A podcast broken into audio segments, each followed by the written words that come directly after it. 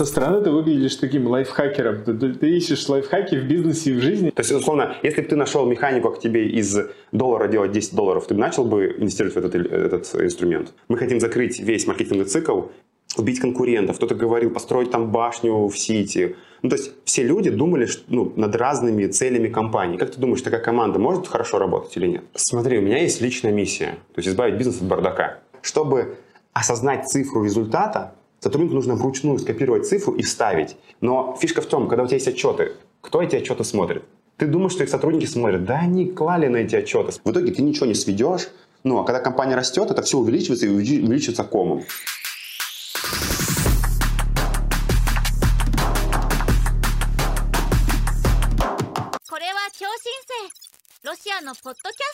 Привет, с вами э, подкаст «Сверхновый русский», и мы в гостях у Германа Гаврилова, основателя компании Ройстат и Платрум. Я коротко в двух словах расскажу о Германе. Герман а, из Великого Новгорода. Это а, важная часть его биографии. О нем много выложено интервью, где Герман рассказывает свой путь от того, как он прошел от наемного сотрудника, работающего в Великом Новгороде программистом, если я правильно помню, да, да, до основания первой своей компании ProCanvas и затем уже пивот в SaaS решение Ройстат, которое на сегодня входит в топ-10, наверное. Не входит еще Я в SaaS. не знаю, рейтинг 9. Рейтингов реально проблема, что нет рейтингов. Но мы это еще обсудим. И э, давай вот сразу перейдем к тому, что к чему ты имеешь отношение как предприниматель. Герман, тебе еще 31 год. Не знаю, кому это важно, но я, кстати, заметил, что все время у тебя все интервью 27, 29 и так далее. Ты прям, ты документируешь свою жизнь. Все, что происходит.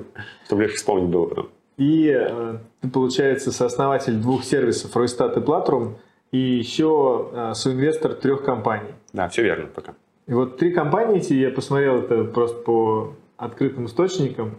Это э, O14, бренд 14, это одежда для Wildberries. Одежда, которая очень неплохо продается на Wildberries. Это уже дивидендный бизнес, да? Или как? Да, дивидендный. Там тебе принадлежит 14%. Ну, теперь буду знать, сколько у меня там процентов. Не знал? Ну, в смысле, я всегда забываю, там же эти типа доли какие-то. Еще, еще важный момент, что ты везде а, являешься, с, где ты инвестор, ты заходишь вместе с Евгением Удодовым. Да, это мой партнер в Ройстате. Твой партнер в Ройстате, и там обычно у тебя в два раза больше доли, чем у него в этих инвестициях. И потому что ты его туда приводишь?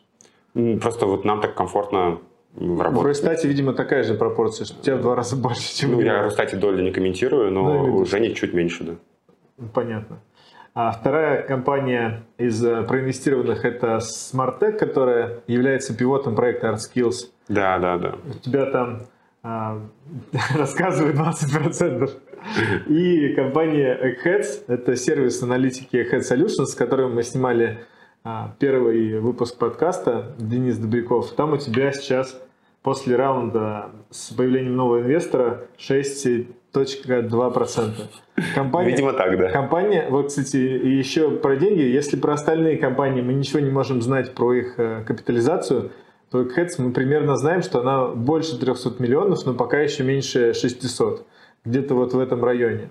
Мне кажется, она уже больше. Уже больше. Мне кажется, да. Ну, я не знаю, я, ну, то есть, ну, если сделок ты, новых, тебе лучше знать. Новых сделок не было, поэтому, знаешь, капитализация может, наверное, вот фактически оцениться, когда сделка была. А так все это, типа, прикидки и цены. Я могу какой угодно мультипликатор придумать, хоть 20. Ну, я к тому, что мы можем точно утверждать, что есть компании, в которых твоя доля уже стоит каких-то денег, и в случае с Eggheads это уже больше 30 миллионов рублей.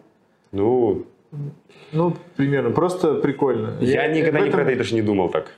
Но многие же инвесторы и предприниматели пытаются там... Пока это не те цифры, которые хотелось бы считать. Ну вот я помню, да, что Ройстат э, в какой-то период вы э, активно очень везде рассказывали, что вы добились оценки в 1 миллиард рублей. Больше, чем 1 миллиард, да.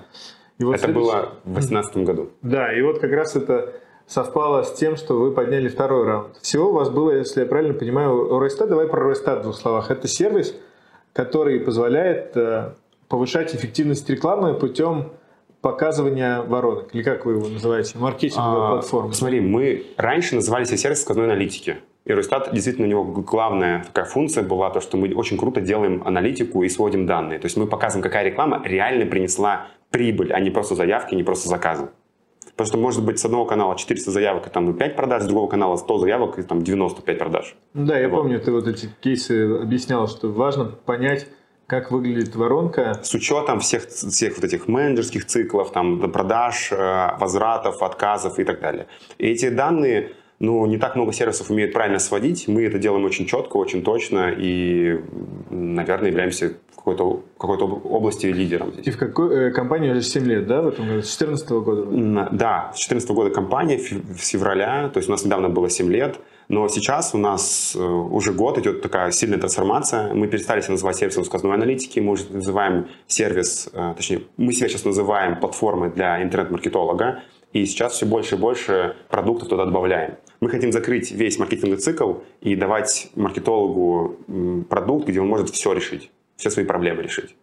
И мы уже добавили онлайн-чат, у нас сейчас там в проработках и в мыслях там онлайн-конструктор сайтов, возможно, какие-то чат-боты мы будем делать, управление рекламой, генерация рекламы. То есть мы вот все области рекламы будем закрывать в Ростате.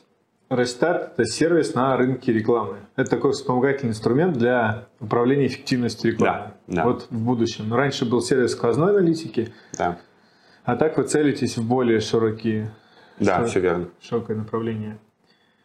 За 7 ну, наверняка тебе постоянно задавали этот вопрос. Я просто так до конца и не, не понимаю. Вот я тот самый человек, который почему-то за 7 лет несколько попыток я делал установить рестарт, но так и не смог да, понять, ценность для, для себя конкретно, что я выпускаю как предприниматель, не пользуясь Росстат?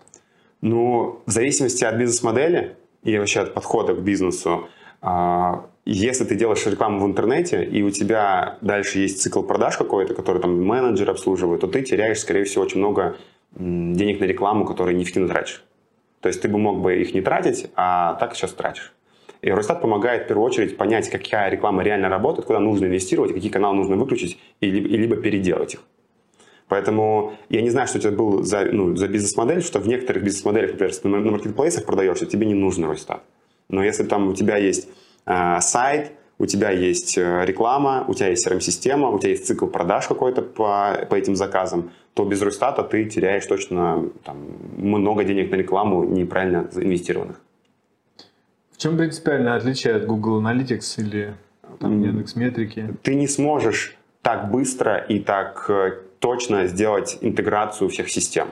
То есть в два клика буквально подключить Директ, Google Аналитику, Facebook, э, подключить свою CRM-систему, онлайн-чаты, колл-трекинг добавить. То есть в этих системах ты это быстро не сможешь делать. Это первое большое отличие. Второе отличие, что Google Аналитика и Яндекс Метрика в первую очередь инструменты веб-аналитики а не бизнесовой аналитики. Там много нет показателей, которые у нас есть, там отчеты по другим моделям атрибуции строятся. У нас можно модель атрибуции очень гибко настраивать, по-разному оценивать. Очень много данных э, бизнесовых есть у нас, а в Гугле и в Яндексе их нету. Много отчетов специфических с разных там, точек зрения. То есть у вас, получается, было три раунда инвестиций. А, ангельские... Ангельские мои, там, я до миллиона долларов инвестировал. Потом мы в 2016 году приняли э, еще один раунд от э, ну, небольшого фонда, ну не фонд, даже там частный инвестор, в принципе, был. И в 2018 году мы сделали сделку с Айтеком. Они инвестировали 4 миллиона долларов, это информация публична.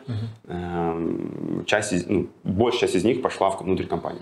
Но доли при этом вы не раскрываете, и с тех пор вы инкорпорировали компанию там, с, ну, то есть она теперь владеется ООО «Бизнес-аналитика», который Ройстат владеет... Э, Кипрская компания. Кипрская компания. Ну, это одно из условий было в 2016 году, когда мы первый раунд делали, потому что инвесторы не любят российские ОШки, то есть на самом деле все эти кипрские компании это не уход от налогов и, и не ну, офшоры. Это структура это, сделки. Это структура сделки, это допуск к англосаксонскому праву, который считается для инвесторов ну, понятным и как бы, куча кейсов, как это работает. В российском праве ты просто куча условий для инвесторов не согласуешь просто законодательно. Поэтому в 2016 году у нас была э, структуризация сделки на Кипре, и новая сделка была тоже на Кипре. Вот. Доли у инвесторов миноритарные, мы не скрываем доли, они... Ну, вы продолжаете основатели иметь контрольный пакет. Даже у меня больше 50%. Ну, вот отлично. Единственное, что мы можем точно утверждать, что получается по времени в тот период вы э, давали внешнюю оценку больше миллиарда рублей, Да. соответственно, эти 4 миллиона долларов полученных инвестиций, это там, около, от 250 до 300 миллионов рублей, ну там в зависимости от курса. Угу. Но оценка, видимо, была еще выше, чем миллиард в тот момент. Это я предполагаю, возможно. Ну, твои примерно расчеты, ну, в смысле, то есть правильно размышляешь. Ну, просто это для тех, кто хочет почитать, он все сможет сам это сделать. Ну, в смысле, с какой-то примерной накидкой, да, он сможет сориентироваться. Но, и... значит, что цифра больше миллиарда, это же она очень такая креативная, больше миллиарда, и 10 миллиардов тоже больше миллиарда. С последнего раунда прошло около двух с половиной лет, получается, да. и эти деньги вы потратили или еще нет? На что вы их тратите, на эти инвестиции? Мы э, тратили на эксперименты с международкой и на рост. Нет, мы деньги еще не до конца потратили, у нас еще есть резервы. И благо на эти резервы мы опирались в том числе во время ковида.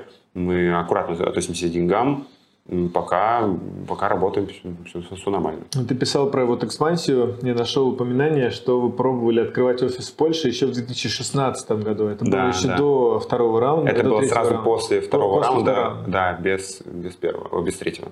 И почему именно Польша, вот, например? Слушай, все зависит от людей. Мы нашли человека, который э, был таким, хотел, который хотел, хотел взять на себя роль международного ну, директора по развитию международного бизнеса. У него были подвязки в Польше, и мы начали просто с Польши, вот, mm. исходя из какого-то минимального анализа, с похожестью аудитории и с сознанием рынка. Но мы просто поняли очень быстро, что размывая фокус, э, ты не делаешь результаты не там и не там.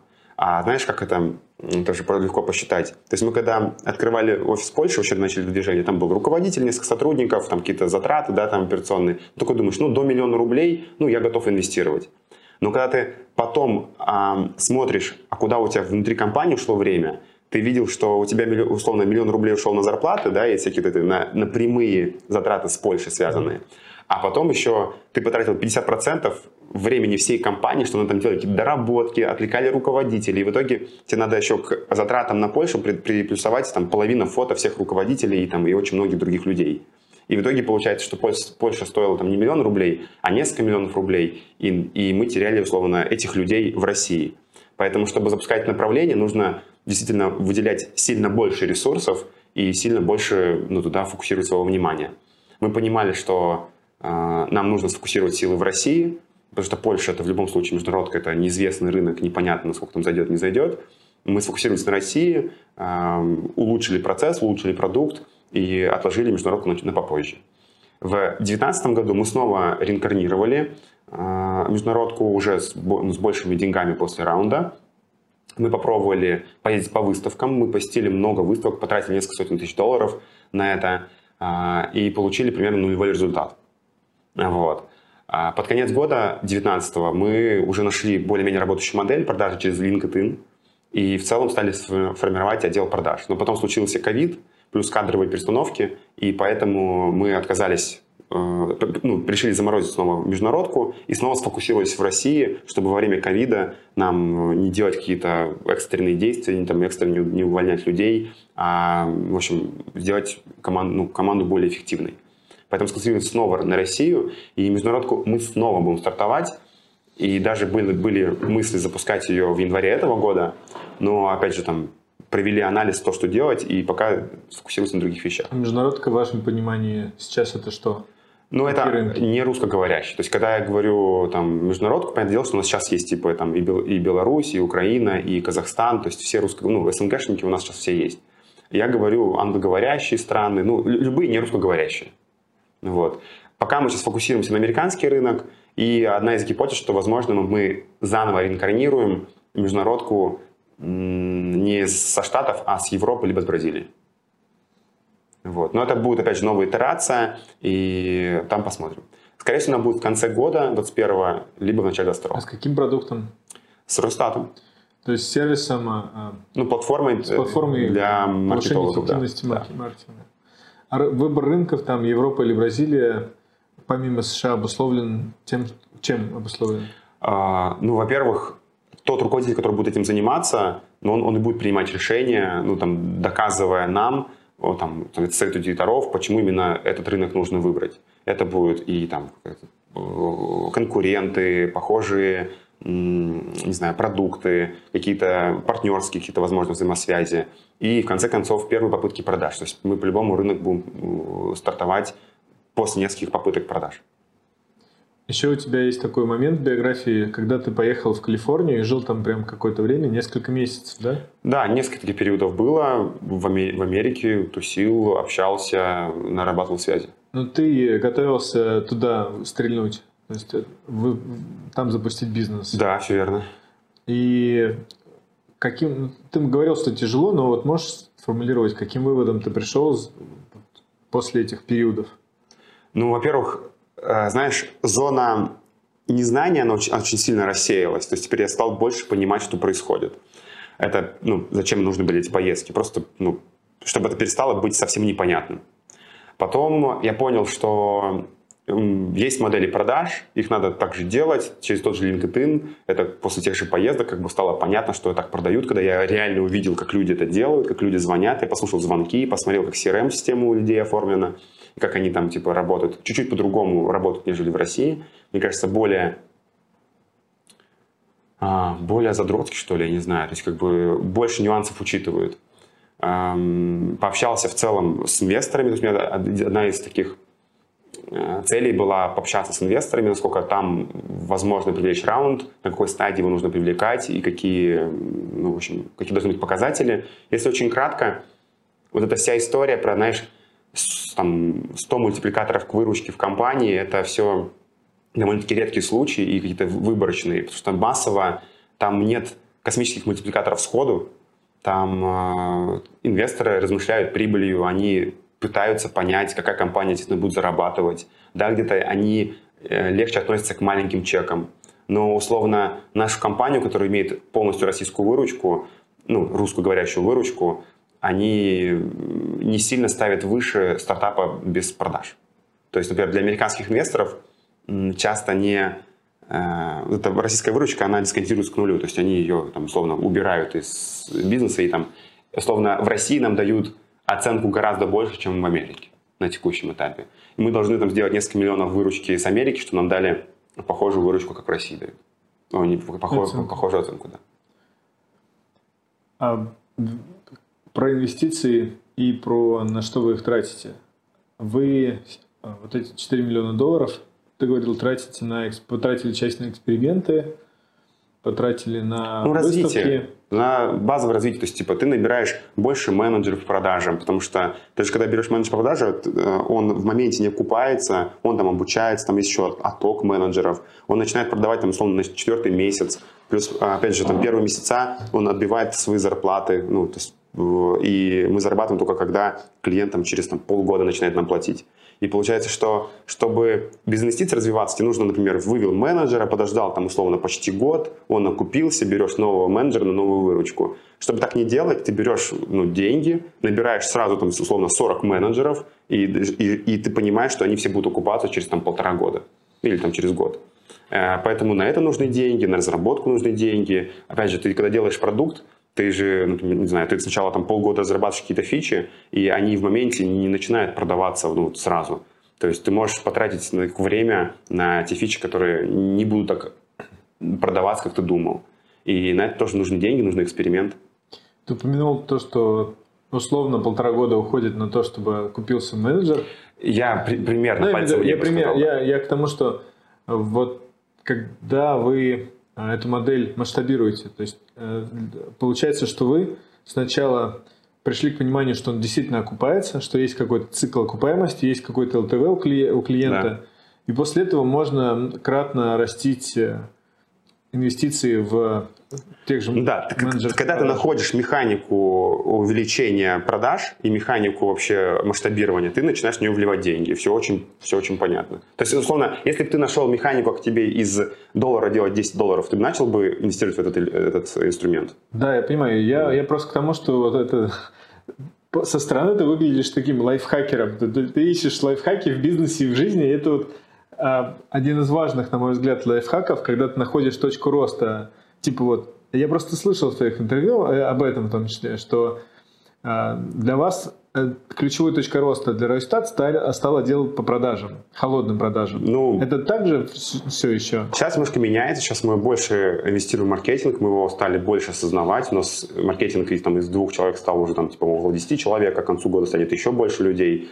И сейчас мы стараемся пере, ну, фокус поменять на теплые лиды и там за счет пиара, а, и, за счет, ну, в общем, за счет маркетинга. Но вот именно в какой-то момент, там, может быть, несколько лет назад, отдел продаж стал ключевой точкой роста, которая позволила Ройстат вырасти там, в разы или, может, да, Ну, в целом, да. То есть, если я раньше вообще не знал, что такое можно продавать, тем более в холодную, только у нас появились первые продавцы теплые, и они стали просто ну, продавать клиенту, а не просто, знаешь, типа, да-да-да, оплатить надо. То есть не кассиры, а именно продавцы то это в моей голове немножко поменялось. Но продавцов у вас все еще больше менеджеров по продажам, больше, чем маркетологов. Пока да. Это десятки человек. Можешь такие называть цифры? Ну, продавцов сейчас, скорее всего, около 50 или 60. Честно говоря, точно цифры не помню, но вот но порядок... Вот это направление у вас также еще растет? Вы планируете инвестировать в да. новых? Да. И там к концу года будет 100, 100 э, менеджеров по продажам. А вот примерно ты в цифру попал. А, это даже, по-моему, примерно даже только холодных продавцов должно быть около 100. Ну, я вот об этом говорю. Ну, а если посмотреть, один из важных вопросов, который я хотел поднять, это точки роста SaaS. Вот одно из них ты назвал, то, что когда ты находишь масштабируемый канал продаж, вот как э, холодные продажи, ты туда инвестируешь. А какие еще ты нашел? Вот ты упомянул маркетинг, это тоже хорошая точка роста. Ну так, да. Насколько... А, считаете ли вы стоимость э, привлечения клиента ну, из разных... Ну, вы же, вы же это делаете. Да, да, да. Ну, мы сейчас активно используем сами свой продукт и считаемся по каждому каналу, и по каждым каналам там а, ну, CPO или там CPL, он ну, вообще кардинально разный. То есть, типа... Итого мы имеем маркетинг, отдел продаж, а еще какая-то точка роста есть? Или это... Смотри, ну дальше вся компания. Ну, то есть, типа, это клиентский сервис, потому что ты можешь привлекать тысячи клиентов, но если у тебя там а, убогий саппорт, там нет клиентского сервиса, там аккаунт-менеджеров нет, интеграторов нет, то, ну, ты привлечешь их, а они потом все уйдут. Поэтому м- тебе же важно, чтобы те инвестиции, которые ты делаешь, они же потом окупались, чтобы клиент с тобой оставался. Поэтому здесь важный клиентский сервис и продукт, чтобы он усовершенствовался, делался лучше, работал быстрее, чтобы клиенты оставались с тобой. Поэтому тут как бы все эти моменты важны. А ты можешь рассказать, э, сколько у вас клиентов на сегодня? Ну, около, ну, около 10 тысяч платящих проектов у нас. Ну, для сравнения, просто у нас был Денис, которого было 400 платящих, Михаил Табунов, у которого 1400, и вас SaaS бизнес тоже, он около 10 тысяч платящих. Но именно для тех, кто слушает, чтобы понимать, получается, что бизнес э, Германа Гаврилова примерно там, в 7-8 раз больше, чем бизнес а, мессенджера для бизнеса в Пакт. Это по клиентам. Ну, видимо так. Но на самом деле, опять же, очень легко проверять э, количество счетчиков. То есть есть публичные сервисы, где ты можешь смотреть количество установленных счетчиков, разные рейтинги, тот же там Build Viz показывает, сколько счетчиков на каких сайтах стоят. И можно, Росстат в том числе. Росстат в том числе, там можно посмотреть. Можно сравнивать, там, не знаю, разных, там, разные сервисы с нами. А по, по категориям клиентов можешь вычленить из э, всей этой массы, какие у вас самые крупные группы клиентов? И меняются ли они со временем? Вот я очень рад, что нет.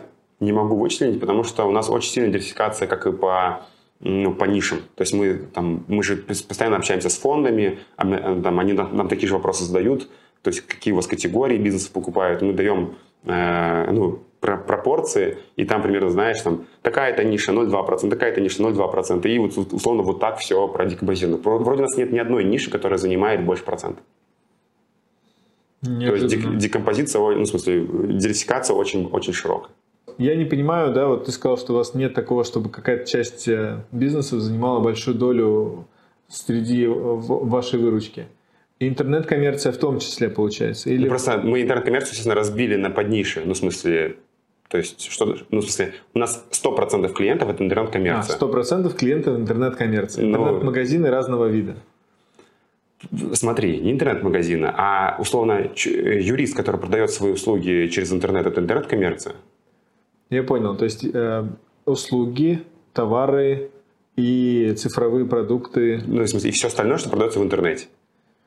То есть, так как мы сейчас, ну, мы сейчас можем какую-то категорию обидеть, то все, что у нас рекламируется в интернете и имеет цикл продаж, приходит к нам. Цикл продаж имеется в виду какое-то человеческое общение, наличие менеджера. Ну да, потому что а, если у тебя, например, а, все супер автоматизировано по сайту, у тебя вообще нет типа цикла, нет отказов, нет ничего остального, да, ну, каких-то возвратов, и ну, вот эти, этих моментов очень мало, то обычно ну, тебе подойдет условно метрика а оплата за цели, ну, эм, контроль за целями. Ну, более-менее подойдет. Понятное дело, в Roistat е будет удобнее по каналам смотреть, потому что может быстрее все подключать, но в метрике это можно будет решить. Но когда у тебя идет какой-то цикл продаж, и хотя бы если у тебя есть там значимые или вообще бывают отказы, возвраты, upsell ы и cross-sell ы, то ну, без Roistat а очень сложно будет уже оценивать. Поэтому все, что рекламируется в интернете и имеет CRM-систему, они приходят к нам. У нас, понятное дело, есть клиенты, у которых нет CRM-систем. Есть клиенты, которые делают рекламу на радио и через колл-трекинг мониторят. То есть такие есть, но это там, может быть, 2% от, всего, ну, от 100% нашей базы. Ты следишь за рынком вообще, что происходит с рынком интернет-коммерции, какие на нем происходят тектонические сдвиги? Ну, сейчас идет большой ну, тренд э, ухода маркетплейсы и э, очень значимый большой как бы, вектор, который сейчас происходит. Ройстат в эту сторону никаких движений именно как компания не делает, только ты лично, насколько я понимаю, да? Или? А, да, мы, Ройстат не смотрит на маркетплейсы пока. И Второй вопрос еще, что происходит с рынком интернет-рекламы? Вообще, так как вы... Увеличивается. Вы начали, вы расширили продукт до, там, от сквозной аналитики до инструмента маркетолога вспомогательного, mm-hmm. так назовем так. Это связано с тем, что вы увидели этот рынок или увидели какие-то отдельные ставки, что что-то сильно растет? Ну, это стратегически нам надо туда двигаться. То есть у нас э, никогда не было единственной задачи делать сквозную аналитику. У нас миссия компании, цель компании звучит как Э, увеличить эффективность маркетинга в компаниях во всем мире. То есть маркетинга не только в цифрах. Да? Просто у нас раньше мы это делали через сквозную аналитику, но рынок сквозной аналитики самый маленький, но самый, кстати, при этом дорогой.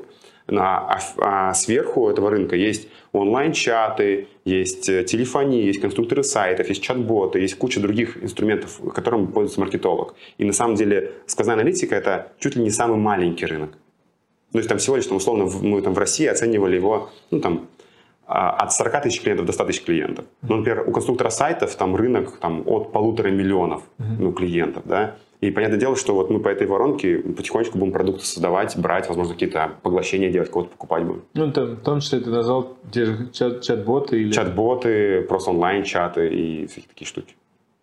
И это будут отдельные продукты или это будут мини-продукты внутри Ройстата? Это уже мини-продукт внутри Ройстата. Они, возможно, будут продаваться отдельно. Мы сейчас еще вот на этапе, когда мы там придумываем бизнес-модель этих продаж. Какие-то продукты уже можно купить отдельно, например, онлайн-чат тот же самый. Возможно, у нас выйдет а, онлайн-ТС, как ну, внутри продукта и будет совершенно отдельно продаваться.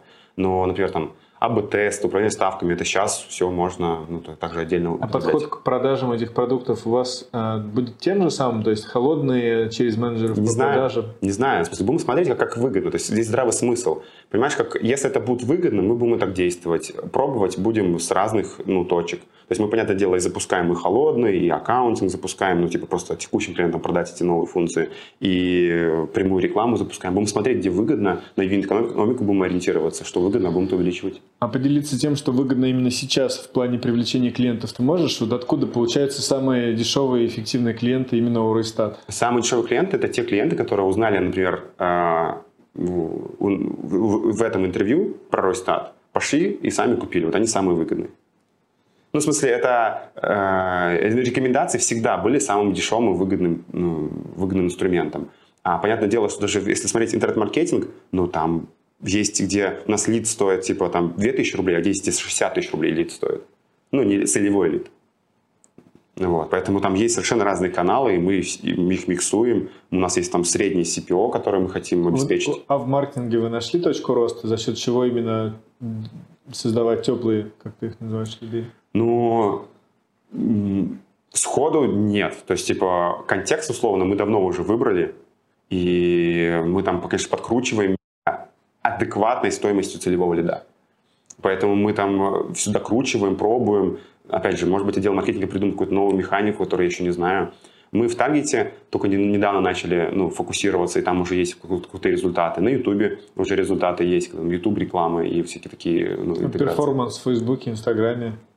Все тестируем, все тестируем. То есть это, ну, просто для меня это все таргет. И mm-hmm. вот мы как раз его начали там тестировать, наверное, около года. И там ищем разные, разные способы. Людей меняем в том числе. А в пропорции по новым клиентам откуда в большей степени они появляются? Из холодных продаж или из маркетинга? Я сейчас даже не отвечу, что я тупо не помню. Но раньше у вас было такое ощущение, что холодные продажи давали большую часть. Сейчас они либо, э, они, скорее всего, прям очень рядом. То есть вот. э, теплые продажи, назовем так, маркетинг догоняет? Э, да, я думаю, да.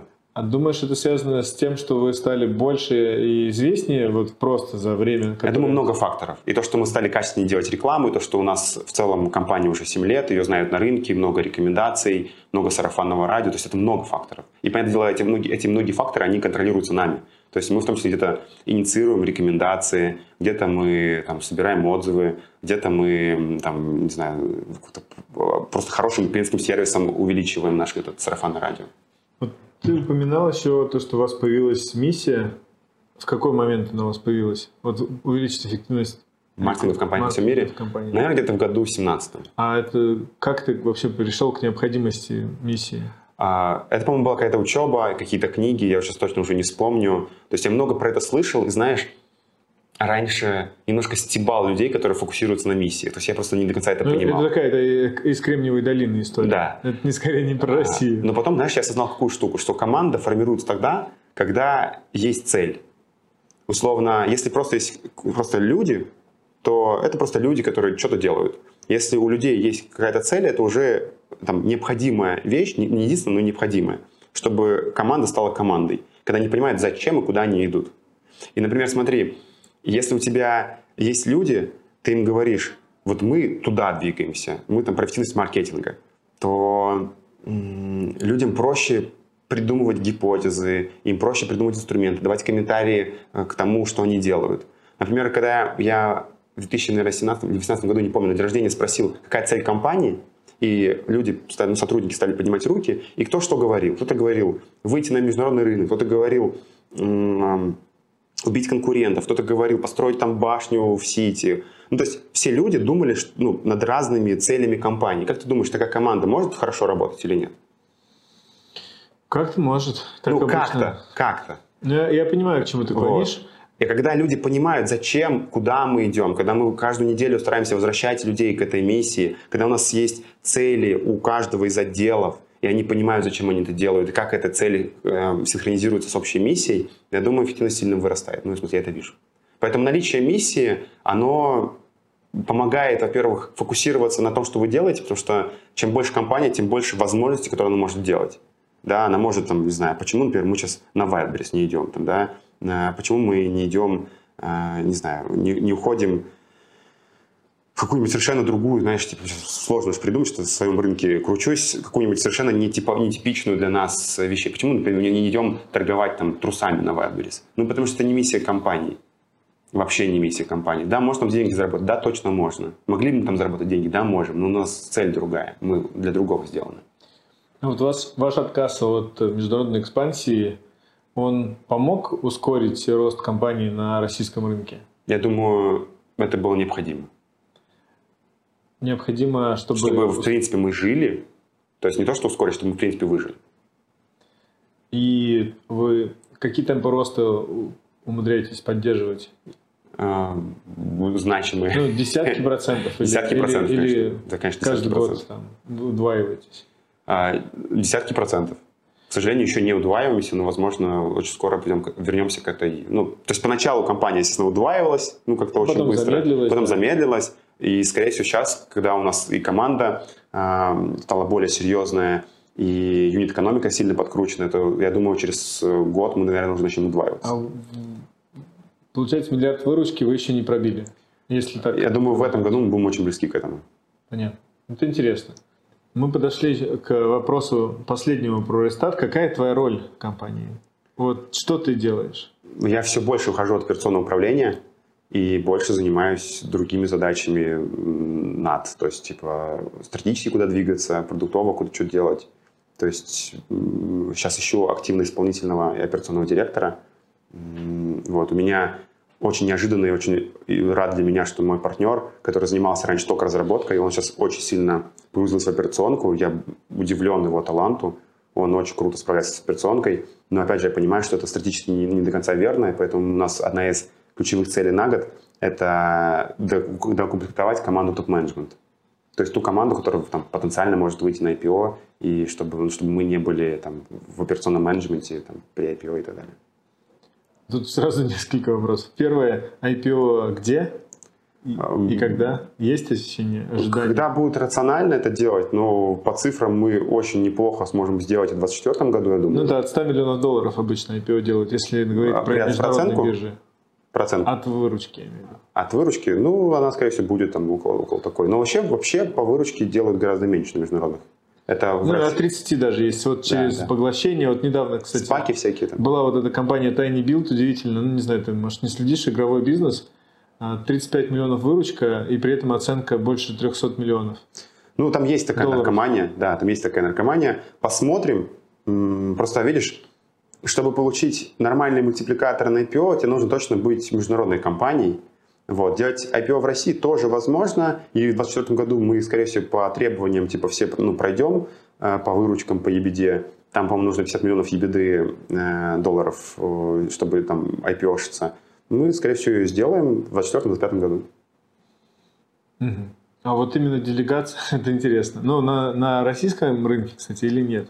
Или на Смотри, мы пока на... плотно не подошли, просто у нас есть такой пункт, что да, это, скорее всего, наша история, одна, одно, один из типов развития. Если это будет рационально, мы это будем делать. А фонд в этом как-то помогает определению этого видения, вот это IT? Пока мы обсуждаем, что типа, ну, в целом, да, возможно, вот, да, может Вот быть. какие ожидания у инвесторов от э, таких компаний, как твоя? Вот они Я инвестировали, думаю... чего они ждут от тебя?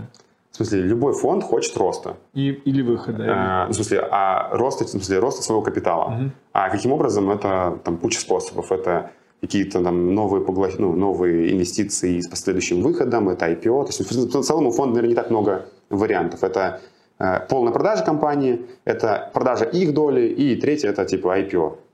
То есть, наверное, вот у фонда есть несколько таких вариантов. Все они хотят заработать, потому что ну, задача фонда увеличивать капитал ну, которые инвестировали, давать своим инвесторам типа, ну, какую-то рентабельность от капитала. Поэтому у фонда очень понятная задача. Мне нравится с айтеком работать. Ну, а вот если мы первый год-полтора мы как-то меньше коммуницировали, сейчас мы стали все больше и больше коммуницировать, обсуждать сделки, обсуждать возможности, и мне прям стало прям нравиться. Ты упомянул еще, что задача этого года – это выйти полностью, да, и тебе и Евгению из операционного управления. Из операционного менеджмента, да. Менеджмента. Это не значит, что мы не будем заниматься компанией. Мы будем заниматься компанией, просто ну, на совершенно другом уровне, я надеюсь. Потому что, условно, что такое менеджмент? Это обстановка планов, контроль, э, ну и, и дача обратной связи. Ну, там еще есть куча других вещей, типа, да, там планирование. Ну, то есть, что нужно? Проверять показатели и увольнять тех, кто 20% снизу, да, условно. Ну, это есть менеджер, который это делает профессионально. Ну, я не такой человек, я не профессиональный менеджер, я не хочу им становиться. Есть люди на рынке, которые там по 15 лет умеют менеджерить, у них офигенный классный опыт. Вот моя задача их найти и привести в компанию. Из того, что ты говоришь, э, очень многое э, откликается в том, э, что ты очень круто прокачиваешься в менеджменте ты читаешь книжки на тему, ты завел YouTube-канал, который так и называется «Менеджмент на максималках». И э, такое ощущение, что ты создаешь что-то вроде Википедии, э, ну не Википедия, а энциклопедии по менеджменту для в том числе сотрудников, да, Ройстат? На кого это ориентировано? Для кого ты это снимаешь? Смотри, у меня есть личная миссия. Uh, у меня личная миссия звучит так, что убрать бардак во всех, во всех компаниях во всем мире. То есть избавить бизнес от бардака. Я всегда, в принципе, в рамках этой миссии двигался. Мне очень не нравятся какие-то неправильные бизнес-процессы. И мне это очень близко. А, я понимаю, что убирание бардака происходит из-за регулярного и понятного менеджмента. Но у нас очень много людей не знают, как управлять. В том числе многие руководители на рынке, они не знают основ менеджмента. Они не знают, как правильно давать обратную связь. Они не знают, что такое координация. Они не знают, как их проводить. Они не знают структуру там, эффективного, эффективных коммуникаций. Да? А я много посвящал, посвящаю своего времени, я много чего придумывал, да, а потом оказывалось, что это ну, все давно придумано. И много в целом учусь на эту тему. И у меня есть внутреннее такое желание делиться этим, и в этом я вижу очень много плюсов. Первое. Когда я сам подготовлю материал, я становлюсь более осознанным к этому материалу, то есть я его еще раз больше ну, осознаю и прокачиваю себя. Второе. Я могу эти видосы спокойно кидать знакомым, когда меня спрашивают, слушай, Герман, как проводить совещание? Или, например, какие у вас были проблемы удаленки? И когда я записал видос про удаленку, и вместо, вместо долгого и непонятного ответа, например, войсом, да, я просто кидаю видео и говорю, посмотри вот эти там три видео, ты поймешь, как мы управляем на удаленке. То есть мне нравится, что это экономит мое время, время сотрудников, время людей, которым меня это спрашивают. То есть это такая большая миссия, куда я там двигаюсь. Вот. И действительно, видосы смотрят в том числе сотрудники. У нас они некоторые встроены прям в базу знаний внутри компании, э, где мы рассказываем о том, что такое Ройстат. Там есть ролик про Ройстат, он появился, он в базе знаний вставлен. Давай. Что у тебя с командой, да? Кто это делает? То есть, э, сколько человек вовлечено в твой YouTube проект? И это единственный, насколько я понимаю, это не единственный твой публичный проект. Есть еще Инстаграм, ты завел еще Телеграм-канал. Ну смотри, значит, Инстаграм и телег... Инстаграм и там соцсети я веду очень спокойно, то есть я не отношусь к нему как какой-то там мой проект, то есть у меня задача все-таки, чтобы это было не моей второй работой, третьей, да, а чтобы это было, ну, помогающей историей. Поэтому я, я четко осознаю, что если бы я этим занимался прям сфокусированно, у меня там был отдельный, там, не знаю, там пиар-менеджер, которым этим бы, ну, прям фокусно занимался, там был бы там, больше результатов в лайках, в просмотрах, в шерах, в узнаваемости, в чем, в чем угодно.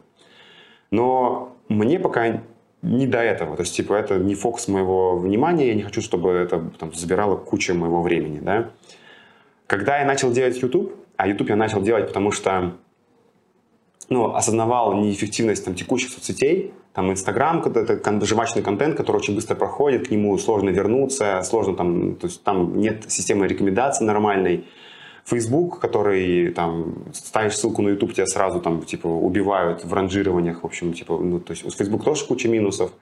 А YouTube чем интересен? Да, здесь с точки зрения старта все гораздо сложнее, но м- вовлеченность аудитории гораздо выше. То есть одно дело, когда у тебя в Инстаграме пост человек увидит, да, там просмотрит, лайканет и все. Другое дело, тебя человек смотрит на протяжении нескольких часов, да, и каждую неделю уже твои выпуски, у него там с тобой, он с тобой завтракает, он с тобой там обедает, он с тобой проводит вечер. То есть у него погруженность к личному бренду очень, ну, в разы более глубокой становится. Отсюда и э, восприятие информации, которую личный бренд несет, оно тоже более глубокое.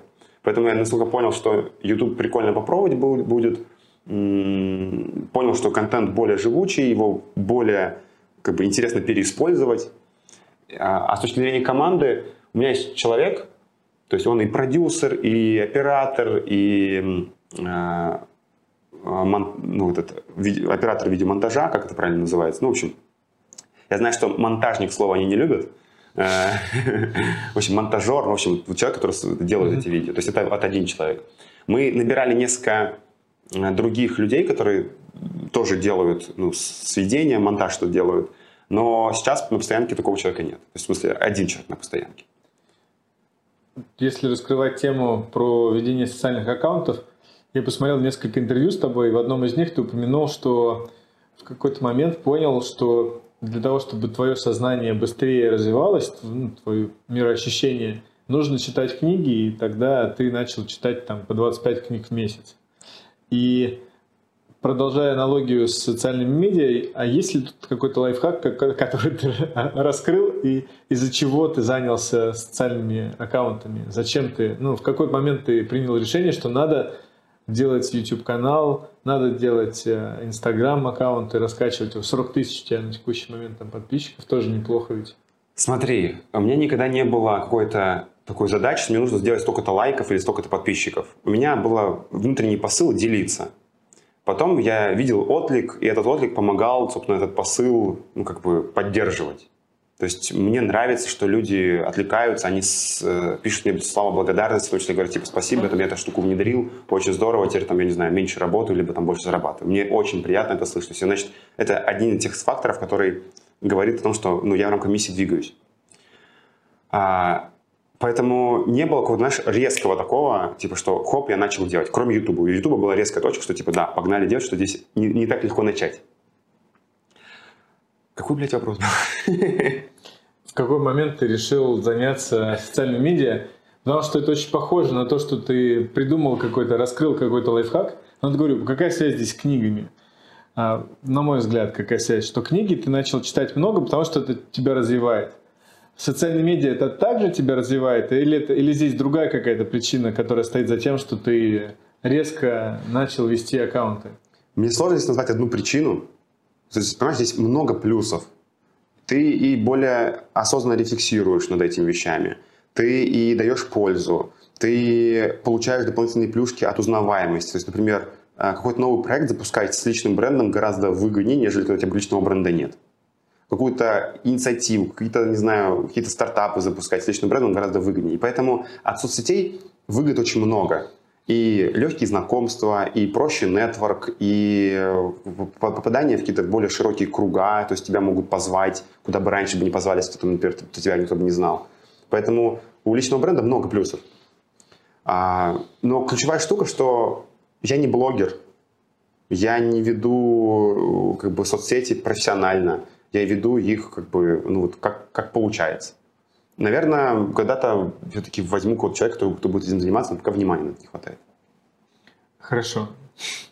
Не то хотел услышать, да? Нет, почему? Нормально. На самом деле, а, я э, у меня есть концепция, да, я могу ее поделиться. Она заключается в том, что вот мне понравилось, как это назвал Насим Талиб про черных лебедей. И, на мой взгляд, ведение YouTube-канала или там Telegram-канала – это создание позитивного черного лебедя. Ты не можешь спрогнозировать вероятность от того, что эта деятельность приведет к какому-то финансовому или личному результату, но если ты этого делать не будешь, то точно никакого результата не будет. Вот я скорее... Хорошая теория, мне она очень нравится. То есть я понимаю, что это точно даст плюсы. Пока не знаю, какие конкретно, но, но, но они уже, их, их, их есть много. Я, видишь, и ссылку могу скинуть, время сэкономить. Да. И сотрудники обучаются, и какая-то узнаваемость больше увеличивается. Там, знаешь, просто я разблокировал для себя такую штуку, как снимать видео. И, например, мы для Ройстата стали снимать видео рекламу и делать рекламу в Ютубе видео. А раньше для меня это было ну, вообще, типа, ну, непостижимая сложность снять видео для рекламы на YouTube. Ну, возвращаясь к, к YouTube-каналу, мы отметили в начале интервью, что это часть пиар-активности Ройстат считается, потому что ты туда интегрировал компанию практически в каждый выпуск. Он... Там и Ройстат, и Платрум, они активно интегрированы, да. И это дает уже какие-то результаты или нет в, бизнес, в бизнес-лидах? Ну, и лиды прямые есть, и в целом бренд укрепляется. Понимаешь, смотри, мы в B2B работаем. В B2B нужно там типа десятки касаний, чтобы человек в итоге принял решение. Там не хватает, знаешь, типа ты выпустил ролик, херак, у тебя там продажи пошли. Иногда 7 лет нужно. Да, иногда там нужно просто там, десятки лет или там типа, ну, года, чтобы как-то это все влияло. Поэтому здесь э, долгосрочная история, она позитивно несет много плюсов, не так много занимает времени, и поэтому я рад. Вернемся к твоему бизнесу и компании Platrum, которую ты сейчас упомянул. Он является составляющей частью Ройстат. Вы не стали выделять его в отдельный бизнес? Но скоро он будет вынесен. При этом акционерные условия останутся теми же. Теми же. Доли. Для текущих инвесторов да, для новых, возможно, нет. Собственно, и поэтому будем выделять. В какой момент появился этот продукт и на какую он, какую он главную боль решает? А, главную боль? Короче, продукт появился так же, как появился Ройстат. То есть у нас была проблема, мы не знали, как ее решить, и, и появился продукт. А, я, опять же, много учился менеджменту, читал много книжек, ходил на разные курсы и понял, например, что есть такой инструмент, как структура компании. Если у нас есть правильная структура компании, там у каждой функции, во-первых, там она функциональная, описаны разные функции, направления, у каждой функции написаны цели, да, помнишь, я говорил, что типа если у команды есть цель, то она лучше работает. И я понял, что нам такая структура нужна в компании, потому что структура помогает очень много где. Не только для понимания цели, она структурирует вообще ком- компанию, как хранить файлы, как, как называть финансовые разные типа эти расходы. Ну, то есть она сильно помогает. Как помогает сводить отчеты по компании. То есть ты не просто делаешь какой-то общий отчет по компании, ты просто по каждому отделу идешь и собираешь данные, и вот тебе оп, отчет целый появился. В общем, структура очень сильный инструмент, и мы поначалу использовали, там, условно, PowerPoint для структуры. Он юзабельный, потому что там он не онлайн. Потом стали в онлайн использовать uh, Draw.io. Это такой гугловский инструмент, где можно рисовать диаграммы. Но там была, опять же, проблема, что там uh, слетает форматирование, людей неудобно добавлять, и в итоге она не актуальная, не прикольная, и поэтому не, не работает. И какую-то ночь, это было, по-моему, 10 июля, я сел и начал писать сам для себя структуру компании. Ну, в смысле, инструмент структуры компании. Ну, я программист по образованию, это такой... То есть я в Ростате не программирую, но для себя что-то могу сделать. И вот я для себя закодил такую структуру компании, которая правильным образом работала, и мы внедрили ее в компанию. И потом э, этот продукт, опять же, увидели знакомые, сказали, блин, мы тоже такое хотим. Мы через какое-то время открыли для всех. И поначалу продукт был полностью бесплатный, он был очень сырым, там было много всяких ошибок, мало функций было. но через какое-то время продукт стал обрастать функциями, которые в первую очередь нужны были Ройстату. И, например, вот финансовый блок появился в Платруме, потому что мы как раз, у нас началась международная выручка и международные затраты. Там доллар, евро. А во внутренней ERP Росстата не было поддержки мультивалютности. И у нас был выбор. Либо тратить ресурсы, дописывать внутреннюю ERP-систему Росстата, либо написать модуль для Платрума, но сразу мультивалютный. И, естественно, там по, по цене примерно одно и то же. И мы теперь а, и мы вы написали модуль финансовый в Платруме, он стал мультивалютный, Росстат на него полностью перешел. Этот, этот модуль стал доступен всем клиентам да, Платрума. Ну, таким образом, мы проинвестировали как бы во внутреннюю ERP, но она стала инвестицией в публичный продукт. И теперь мы стараемся делать какие-то функции, э, которые ну, нужны Росстату, но и клиенты этим могут пользоваться. Например, мы недавно перешли полностью из Jira, управления задачами для разработки, в Platrум. И мы, естественно, дописывали определенный функционал, чтобы можно было перейти. Но теперь этот функционал доступен для всех клиентов, ну, для всех клиентов снаружи. А есть ли западные аналоги четкие? Ну, то, что ты говоришь, чуть-чуть похоже на Confluence. Смотри, в Платруме много чего есть. И база знаний, это Confluence, и Академия, такой другой сервис тестирования, и финансы, и склад, и управление паролями. В общем, мы делаем в целом ERP для малого и среднего бизнеса.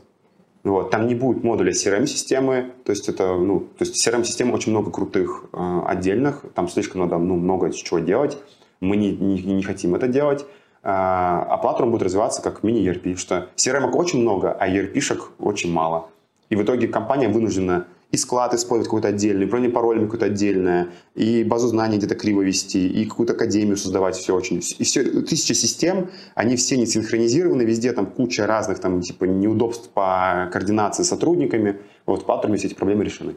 А можешь привести какой-то бизнес-кейс именно по внедрению платформы, когда есть очевидная польза? Потому что всегда очень сложно с такими B2B продуктами без э, понятных примеров. Ну, то есть я смотрю на главную страницу, и я не понимаю конкретно, как это может помочь мне в чем. Окей. Okay. А у тебя сейчас где документы хранятся с инструкциями всякими? Google Docs.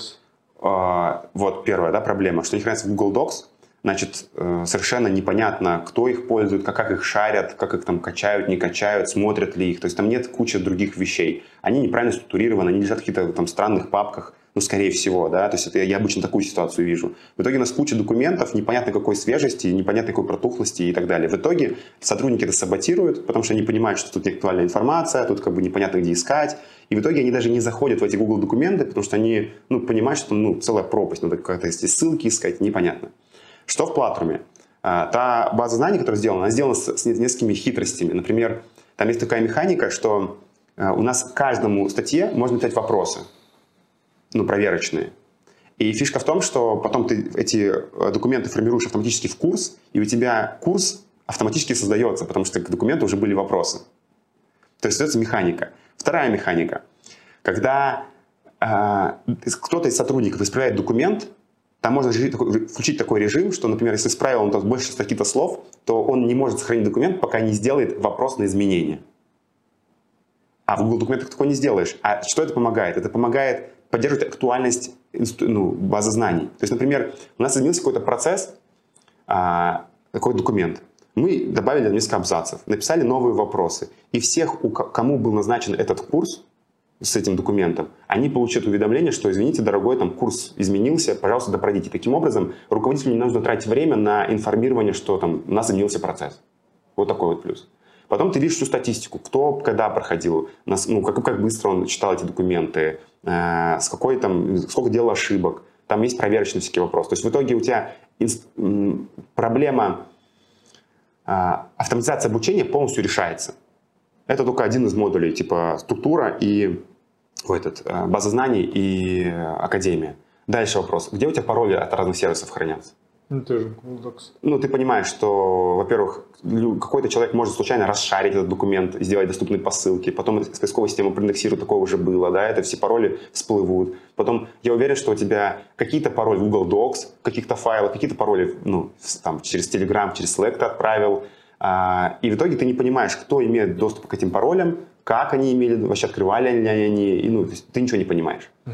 В Платруме тоже есть модуль управления паролями, ты выдаешь на сотрудников, сотрудник, например, ну, не знаю, ты с ним прощаешься, у тебя тут же пароль будет подсвечиваться, что он, что он скомпрометирован, нужно поменять пароль. Uh-huh. И опять же, как раньше, например, в комп- как в компаниях обычно выдаются доступы. Приходит какой-то секретарь, ему нужно выдать какие-то пароли создаешь какую-то Excel новую, копируешь туда пароли, у тебя теперь 10 Excel с этими разными паролями, ты в итоге не знаешь, где актуальный пароль, потому что где-то он поменялся, ты в итоге так ищешь, ищешь и тратишь кучу времени. В начале компании ты не замечаешь, но со временем ты будешь огребать. Да? И чем больше компания развивается, тем больше ты будешь огребать. Дальше. А, инвентаризация. Где у тебя учтено имущество в компании? Либо нигде, либо в 1С. Ну, в да. Вот. И, скорее всего, ты никогда в жизни не заходил, не смотрел, сколько у тебя имущества, ну, то есть, как бы, то есть, там на 1С, учетом, бухгалтера просить, то есть, неудобно. Фишка в том, что любой сотрудник может зайти и посмотреть, какое имущество закреплено за ним. И он может легко проверить и сказать, типа, например, у меня там такая ошибка, там, у меня нет такого ноутбука, а он за мной числится. Таким образом, ты тоже убираешь кучу проблем. Но дальше смотри, задачи. Например, у нас некоторые отделы вообще саботировали любые задачницы они не любили пользоваться, когда записывать задачи. Ну, как, как только у нас появился модуль задач в Платруме, и там такой есть, ну, тоже простой интерфейс, как, типа, как Trello, знаешь, ну, просто до доски, то так как этот инструмент внутри экосистемы, которым они регулярно пользуются, ну, базу знаний читают, там, инвентаризацию, финансы, там, заявки финансового планирования делают, там, э, управляют метриками, они там управляют, то люди, которые раньше саботировали любые задачники, они теперь стали пользоваться, потому что это удобно. Ну, потому что инструмент под рукой, не нужно создавать еще там десяток ну, других регистраций, и в итоге все очень удобно. И одна из ну, как бы таких частых штук, которая э, в платформе используется, это учет метрик. Для каждой функции внутри, а, а, внутри структуры а, можно значить метрики, ключевые показатели, за которых ты будешь, там, не знаю, платить зарплату, на которых нужно сфокусировать э, результат. И здесь, опять же, можно включить такой режим, типа назначить метрики для каждой из функций, и потом, когда человек попадает на эту функцию, его назначается, у него тут же эти метрики появляются, что ему нужно, нужно их контролировать. И сотрудник вручную их вносит, специально, не автоматически, а, а вручную. То есть у сотрудника есть отчеты, которые он смотрит, но чтобы осознать цифру результата, сотруднику нужно вручную скопировать цифру и вставить. И сам этот процесс ручного переноса, он очень сильно фокусирует сотрудника на своем результате. Это офигенный инструмент менеджмента, это такое ручное ведение. Кто-то говорит, о, ручное, типа, неудобно. Отчеты остаются автоматические. Но фишка в том, когда у тебя есть отчеты, кто эти отчеты смотрит?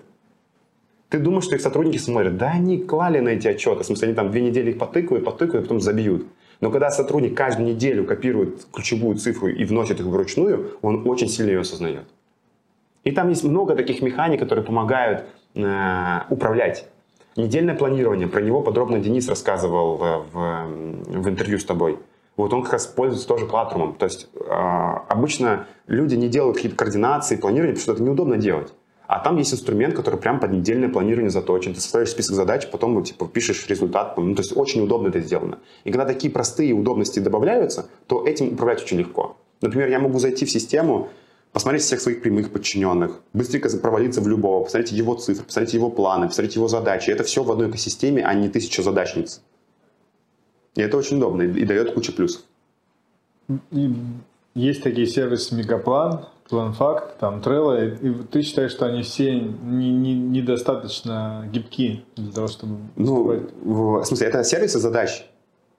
Там нет кучи другого а там нет базы знаний, там нет э, ну, экосистемного решения. И в итоге мы тоже пользуемся всеми этими системами. И Jira, Asana, Trello. Просто у каждого отдела были свои. В итоге ты ничего не сведешь, у тебя куча доступов, какие-то непонятные типа списания постоянно с карточки происходят, ты не понимаешь, что происходит. Ну, а когда компания растет, это все увеличивается и увеличивается комом. В итоге нет какого-то стандартного управления, в итоге непонятно, кто как координируется. Когда это приводится все в, один, в одну экосистему, и сотрудник привыкает в ней работать, то он, от нее уйти ему очень сложно, потому что ну, он кайфует, что не надо там, помнить тысяча вкладок, делать какие-то закладки. Да, ты, ты попадаешь в платформу, ты тут еженедельно заполняешь метрики, ты ежедневно, там, если руководитель, он там ежедневно или еженедельно контролирует своих сотрудников по показателям, он смотрит отчеты, финансовые отчеты. И это все очень быстро и легко. А так, понятное дело, что на каждом продукте есть какой-то конкурент. Для академии есть там Teachbase, GetCourse, ну, come on, ну, в смысле, ну, Я вижу, как в компаниях это есть, а потом спрашиваю, а сколько реально этим пользуются? И там нет этих механик автоматических. Например, сотрудника добавили, а забыли доступ к курсу дать. У тебя в итоге сотрудник месяц без курса сидит, а ему даже никто не спросил, прошел ли он курс. А в платформе все видно, потому что сотрудник не может работать, если у него курс не пройденный. Правильно я понимаю, что платформ появился из твоего увлечения регламентами? Вообще вот истории там, автоматизации менеджмента. Ну да, то есть смотри, давай не то, что я там фанатик регламентов, просто регламент это один из инструментов управления. Ну, то есть, то есть создать понятные правила и понятную инструкцию. То есть для меня регламент это не бюрократия, а это, это документ, который помогает человеку ну, сделать Да, то, что ты работу. сейчас это и перечислил, это доступ к информации, доступ Да. к паролям, доступ к правилам, доступ к внутренней базе знаний. Это все инструменты для того, чтобы сотрудник был более счастлив на работе. Потому что самое ужасное, когда сотрудник приходит на работу, ему не говорят, что от него хотят, не дают цель. Не рассказывают, как ее сделать, не дают регламенты. Не говорят, как будут оценивать, не дают метрики. И таких компаний, ну, большинство, их больше половины, где ничего этого нет. Ну, то, что называется анбординг в большинстве случаев. То есть ты хочешь сказать, что он зачастую выполняется спустя рукава или там... В смысле, 90% случаев он вообще не выполняется.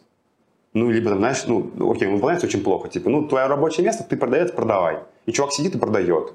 Только никто не сказал, что его цель не продавать, как процесс зва- звон- звонить и говорить, а его цель деньги, чтобы поступали на счет. И он мерит звонки, количество презентаций, количество выставленных счетов он, возможно, мерит. Но ему никто не сказал, что нужны деньги. Или, например, HR. Ему не сказали, что его цель – это человек, прошедший испытательный срок. Потому что у многих HR цель, KPI – это человек, сколько он вывел людей. А ты понимаешь, насколько большая пропасть между, человек, между KPI выведенных людей и человек, прошедший испытательный срок? Это пропасть просто по результату. И когда, ты, когда человек попадает в систему, у него там один раз подумано и все написано, то это все работает автоматически дальше. То есть это офигенный актив, который дальше работает. Именно поэтому э, там, я могу спокойнее относиться к управлению. Мне не надо каждый день заходить куда-то смотреть. И что знаю, что ну, есть процесс, они автоматизированы, автоматизированы в платформе. Тысячи клиентов пользуются этой системой, уже несколько сотен платящих клиентов. У нас просто очень-очень хорошая бесплатная версия. Она очень многофункциональная. Для маленьких компаний она вот прям ну, полностью работает. То есть там тысячи клиентов пользуются. Попробую, я, я это почти продал. Сейчас, точнее, я попробую и потом вернусь с обратной связи. Попробуй, если, ну, попробуй, попробуй. У нас сейчас появляются партнеры, которые занимаются внедрением, и наша стратегия масштабирования именно через партнеров. То есть мы хотим создавать партнерскую сеть, мы не хотим заниматься сами продажами, мы хотим, чтобы партнеры зарабатывали, во-первых, и на лицензии продажи, и на услугах по внедрению. Потому что подобным вещам им нужно внедрение все-таки. Ну, то, что как раз рассказывал Денис Добряков, что они в какой-то момент сломались на том, что у них э, эффективно начал э, какой-то отработал рекламный инструмент, и они сломались на внедрении, потому что масштабировать отдел внедрения невозможно вот за, на щел- по щелчку. Ну да, поэтому мы хотим создать партнерскую сеть. Ну, это та модель, по которой выросла 1С. э, 1С, Bittrex, AMA, ну, CRM. большие B2B продукты, они все так растут. И мы, собственно, хотим такую же модель использовать здесь. Ты еще упомянул, что твоя роль э, в компании это визионерство, определение стратегии, ну, одна из составляющих ее. Так. Правильно я это понимаю? Ну, это, мне кажется, роль совета Ну. директоров в целом, то есть определение будущего. То есть Тут э, вопрос в том, как ты себя тренируешь видеть это самое будущее. Что ты делаешь для того, чтобы иметь э, понимание того, что ждет компанию или рынок завтра. я думаю, это много нетворка. Нетворк, общение с людьми, Да, да, да, да. книги в этом не помогают. Книги тоже помогают. Ну, в смысле, книги точно помогают, но мне кажется, книги больше помогают про какие-то инструменты внедрения, знаешь. Ну, лично у меня такой опыт. А именно разбираться, куда рынок двигается, какие сейчас тренды происходят. Лично мне проще получать информацию среди общения, знакомства, общения с инвесторами, общения с фондами, общения с друзьями, с коллегами и так далее. Конференции различные.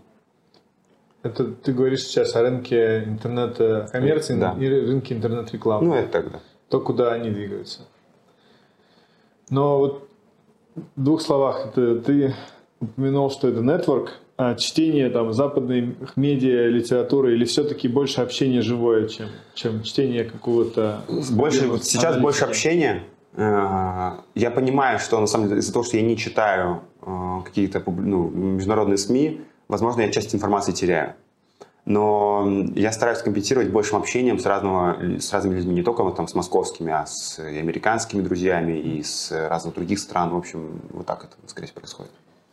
Перейдем к разделу про твои инвестиции. Твои, Давай. В том плане, что есть, если я правильно понял, у тебя такой подход, что первая главная инвестиция – это инвестиции в себя, Да. в образование, в самообразование в первую очередь. Сколково отучился в бизнес-школе. Мы, кстати, к слову, познакомились там Да, пять да. лет назад. Зимой, по-моему, 17 года. Или вот, ну, 16-го. ш- Зимой 16, ну, с 16 на 17 Ты тогда как раз меня отговаривал заниматься бивадой. И Это было все что ты говоришь, всегда полез, производство. Помнишь этот разговор, нет? Ну, я помню, что мы сидели в, коров... Это было маленькой 62 ночи переговорке. причем. Я не понимаю, как вообще там. Это обычное дело во время... Вот это интересная часть, вообще интересно узнать, что ты можешь рассказать про этот опыт образования. Чуть ли не сутками вы там учились. Ну, мы прям приезжали, неделю были на кампусе, жили прям там в, в гостинице, и это было прям какое-то приятное путешествие, как в Хогвартс приезжаешь, типа там, ну, то есть это прям ма- магия была, мне очень нравилось. И это из все- всех твоих образо- бизнес-образования курсов, какой бы ты выделил вот его или какой-то другой? Слушай, почти любое образование было точкой бифуркации. Смотри, ты бл- благодаря Сколково получил инвестиции в Ройстат. После того, как мы выступили на InvestDay, типа, у нас действительно произошел раунд.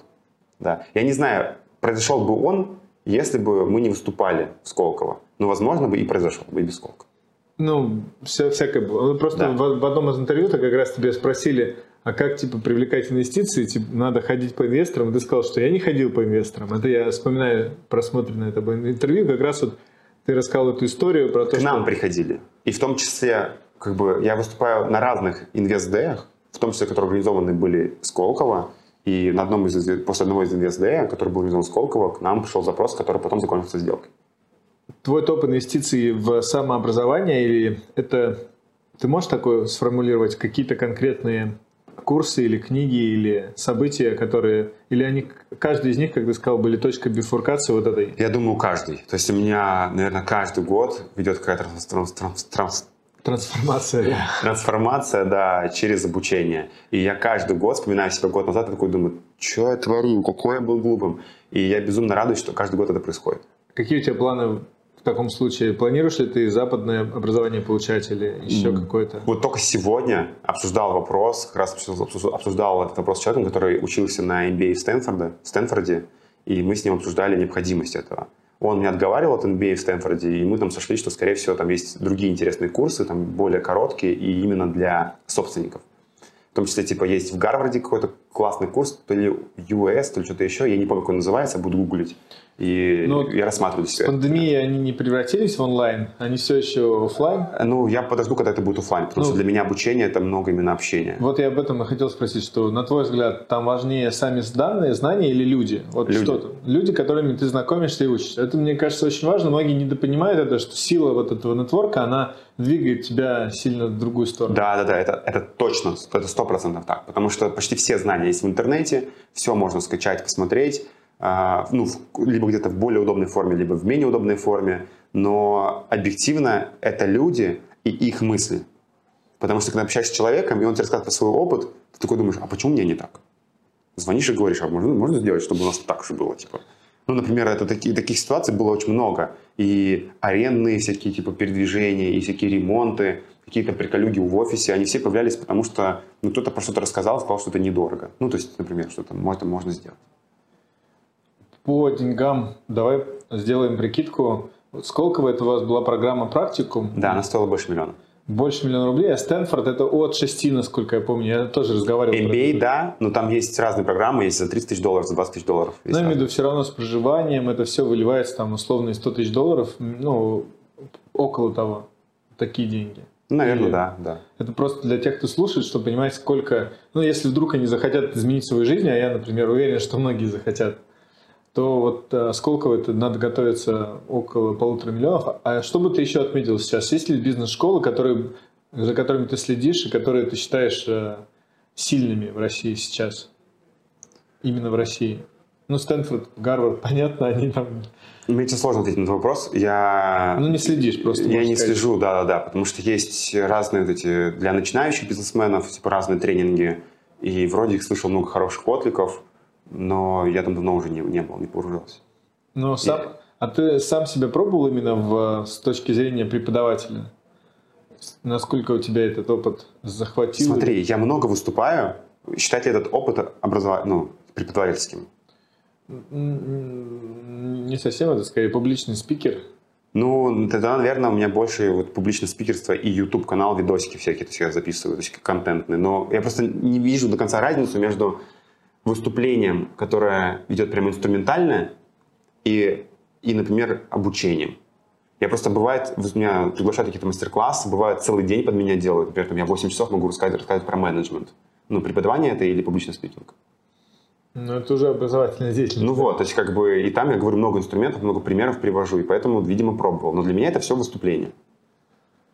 А внутри компании как часто ты, у тебя есть такая, такой формат, когда ты внутри компании выступаешь с какой-то темой?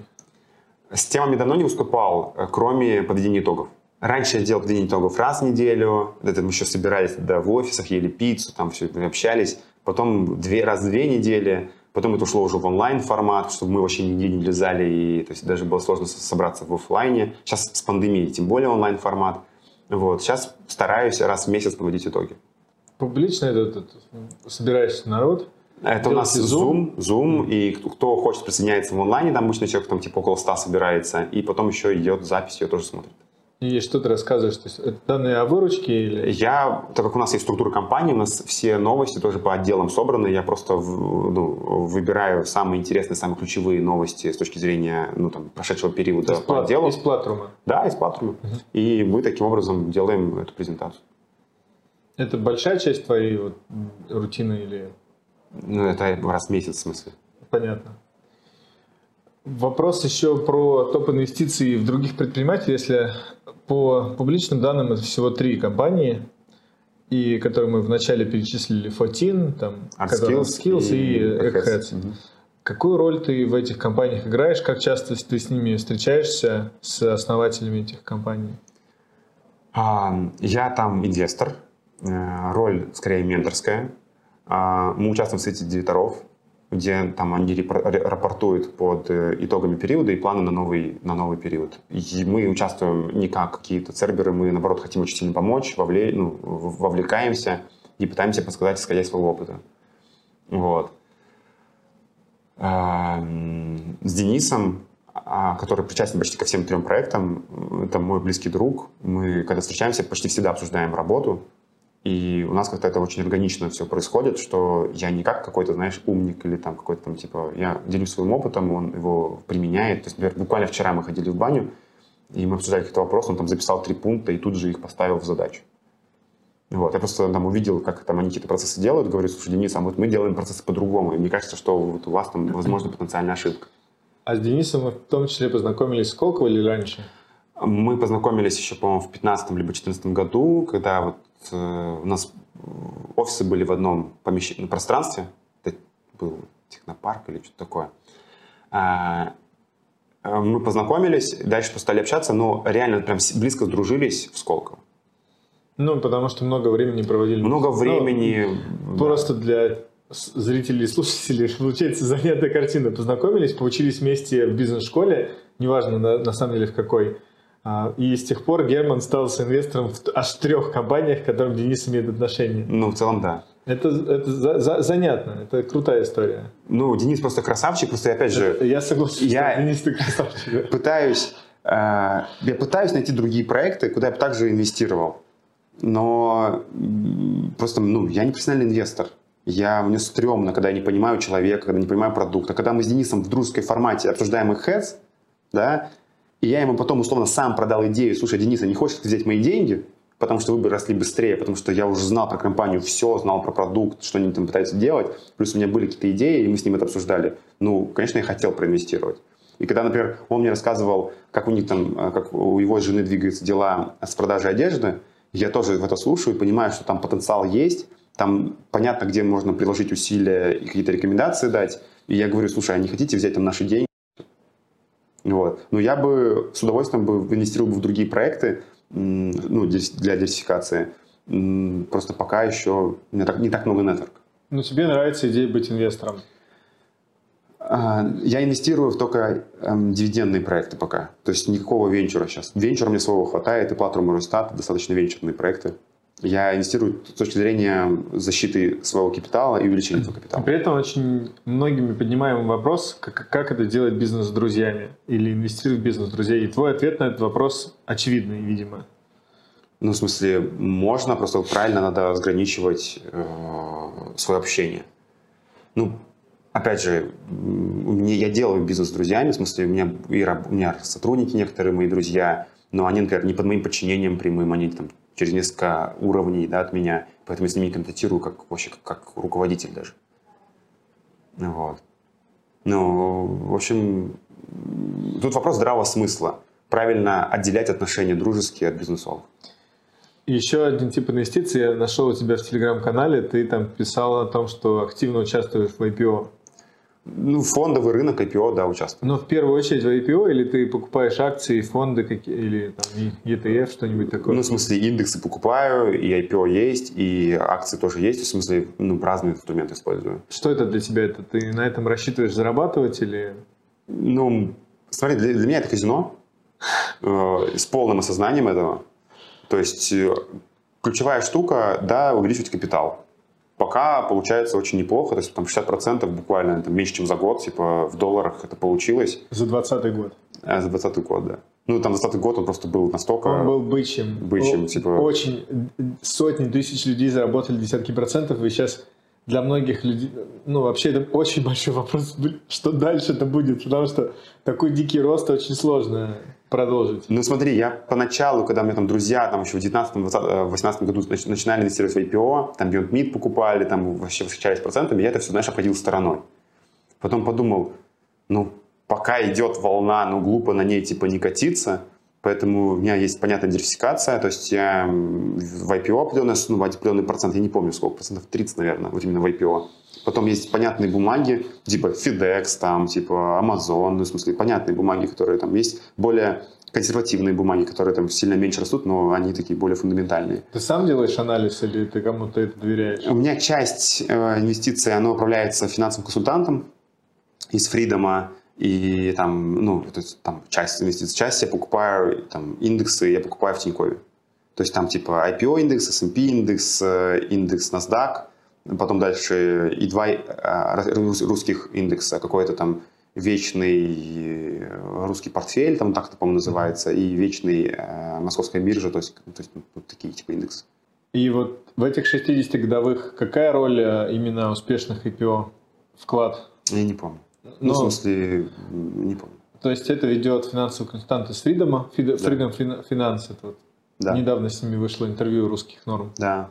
Читал, смотрел, кстати? Да, сегодня смотрел. А, понравилась, как тебе история? Они же стали миллиардным бизнесом в Казахстане. Да, да, да. Они вышли на IPO будущей компании в Казахстане. Я ну, такой, что? Ну смотри, в смысле, ну, да. Это, они... это супер история. Но бизнес у них один хрен в России. То есть, типа, да, ключевые понятно. деньги. Поэтому казахстанским бизнесом это странно. То же самое, что нас называть кипрским бизнесом, ну, в смысле, мы Ну, видно, что они там сформировали вот эту выручку, которая им позволила оторваться от дна и здесь. Красавчики. Красавчики. Опять же, ребят, я не профессиональный инвестор, я, ну, в смысле, про Freedom много слухов ходит, как бы различных, что это и пирамиды и так далее. Ничего это, типа, ну, к этому отношусь очень спокойно, понимаю все риски, понимаю, что дилетант, ни в коем случае не, не, не призываю воспользоваться моими рекомендациями и действовать, как я. Перейдем к вопросам про личное. Ну, Давай. Относительно личное. Далеко копать не будем. Одно из них, вот я несколько интервью с тобой, я об этом уже несколько раз говорил, посмотрел, и там ты упомянул, и это я тоже уже упомянул, про то, что книги стали для тебя открытием в том плане, что чтение книг ускоряет развитие а, мозга, назовем так. Какие-то еще лайфхаки у тебя появились, кроме книг, которые тебе позволяют а, быстрее развиваться? Я сейчас увлекся э, навыковым обучением. Я сейчас получил дайвинговые сертификаты, причем несколько уровней получил, и, и мне очень понравился дайвинг. Мне именно расширило мозг, ну, вытащил из контекста постоянно бизнесового, то, что ты можешь учиться не только бизнесу, а еще каким-то, знаешь, не знаю, как там давление сжимается, как твои легкие могут разорваться, там, условно, и как там азот проникает в твою кровь и, в общем, в клетки. Было очень интересно, мне очень понравилось само обучение, как процесс обучения, и сам процесс дайвинга очень понравился. У меня есть план на этот год, это пройти школу парашютного спорта, ну, в смысле, получить самостоятельные прыжки, там IFF называется программа. Потом получить летные права, это ну, пилотирование одномоторного самолета. Для меня это тоже вызов академический и вызов, вызов нам, навыковый. То есть ну, просто пошевелить свои мозги. Хочу понаблюдать над этим. И еще я поставил мотоциклетные права, но не обычные, а экстремального мотовождения. То есть просто еще получить один навык. Еще если у вас есть идеи, какие еще навыки можно качнуть, ссылайте в комментариях. Да, это э, интересно. Ну, я могу от себя добавить. Вот мне в какой-то момент понравилась идея научиться играть на ханге. Это такая пер перкуссионная кастрюля, которая... А, знаю. И да. она несложная в обучении, но я, я полностью поддерживаю твое направление мысли, потому что то, о чем ты говоришь, это вот создание новых нейронных связей, оно в любом случае расширяет, расширяет да. сознание да. легальными способами. Да-да-да. Причем, вот я помню, даже на, после дайвинга у меня были несколько сознаний, которые я прям, ну, созванивался с партнером и говорю, типа, вот надо делать так. Типа, и вот мы сейчас будем делать так. То есть прям вот как бы из-за того, что ты переключаешься в контекст, освобождается ну, какое-то пространство для креатива, и у тебя это появляется. Очень здорово. С 2016 года, по-моему, если я не ошибаюсь, ты стал сыроедом. А и в какой-то момент ты внезапно, ну, для меня внезапно, перестал быть. Когда и что произошло, расскажи. Три года я сыроедил. А, причина была тому, что у меня была проблема со здоровьем. И голодание, через которое я вошел в сыроедение, оно полностью убрало эти проблемы, и я решил держать свое здоровье через сыроедение. Вот. Мне очень понравилось, офигенный опыт, три года, топ вообще, мне очень, кайфанул, ну, очень кайфанул. Но там были ошибки сделаны, что я не следил за витаминами, всякие там, полностью отрицал всякие БАДы, эм, думал, что организм должен сам все с этим справиться, но оказалось нет. А, поэтому у меня пошли дефициты, и я это стал, опять же, в какую-то другую полярную ситуацию. Мне еще надоело, знаешь, постоянно выбирать эту сырую еду и фокусироваться так много на еде. А, поэтому я стал добавлять вареную еду. Перейти с сыроедения на веганство – это был такой полгода мучения, потому что когда ты после сырого питания типа, добавляешь вареную морковку, условно, тебе там через две минуты начинают лить сопли, короче, да, и, там, и закатываться глаза. В общем, это был непростой путь перехода, ну, возвращения. Сейчас я добавляю яйца и раз в неделю ем рыбу. Вот. Пока, то есть... И ты следишь при этом за теми же параметрами здоровья, которые у тебя были не в порядке в начале. Теперь я слежу ежеквартально, делаю громадный чекап. Очень много биомаркеров. Я там контролирую, с эндокринологом все это обсуждаю, корректирую свои БАДы от биомаркеров. Как, как часто? Раз в квартал? Раз в квартал, да. Это кровь в основном ты сдаешь для этого? И... В основном кровь, да. И дальше общаешься. Это вот перекликается с тем, что ты часто упоминаешь, что ты занимаешься таким вот новомодным словом биохакинг. Что ты в него вкладываешь в таком случае? Это корректировка твоего состояния через какие-то вот таблетки, режимы питания, режимы сна. Это более осознанный подход к телу, наверное. Вот, наверное, так. Что это позволит? Ну, вот в идеале взгляд, да? я хочу жить дольше, чтобы когда у нас условно придут инструменты бессмертия, чтобы мое тело было в более э, энергичной и здоровой форме. Ты в лагере тех, кто верит, что мы успеем в этом э, столетии? Я думаю, да. Ну, по крайней мере, частичное бессмертие, замена органов. По крайней мере, ну, одна из мыслей, типа, заморозиться, типа, а, она ты, тоже ты есть. знаешь, что наши предки сто лет назад мечтали примерно о том же, и они, к сожалению, не дожили до этого дня. Ну, мы можем оказаться там же. убирает, ну, то есть выбор, Действие убирает. Э, выбор, мечтать или не мечтать, твой выбор. Мне с мечтой нравится больше жить, чем без мечты. А как будет, ну, там разберемся. И э, получается, ты вкладываешься сейчас, э, инвестируя время и правильным образом жизни в то, чтобы прожить в конечном счете дольше, и делаешь чекапы раз в квартал для того, чтобы... Во-первых, чтобы в моменте жить лучше. Mm-hmm. То есть это более бодрым, более сильным, более энергичным, более подвижным, более довольным, счастливым. Ну, в смысле, там куча выгод в моменте. И плюс это все дает тебе громадный потен... ну, потенциал в будущем. Чтобы, например, в 60 лет я был бодреньким старичком, который подкачанный, там, может отжаться 50 раз, там, сделать сальто и так далее. То есть я бы хотел бы в 60 лет быть таким чуваком, а не который там с сигареткой, там кашляет и хочет сдохнуть каждый, каждый шаг. У тебя есть уже видео на эту тему? А, про что? Про биохакинг в твоем понимании. Или еще нет? Можешь снять? А, слушай, я не фанатично к этому отношусь. Не типа, фанатично. Ну, то есть есть люди, которые прям очень сильно там разбираются в биохимии, раз, знают прям про там структуру клеток, как они все взаимодействует.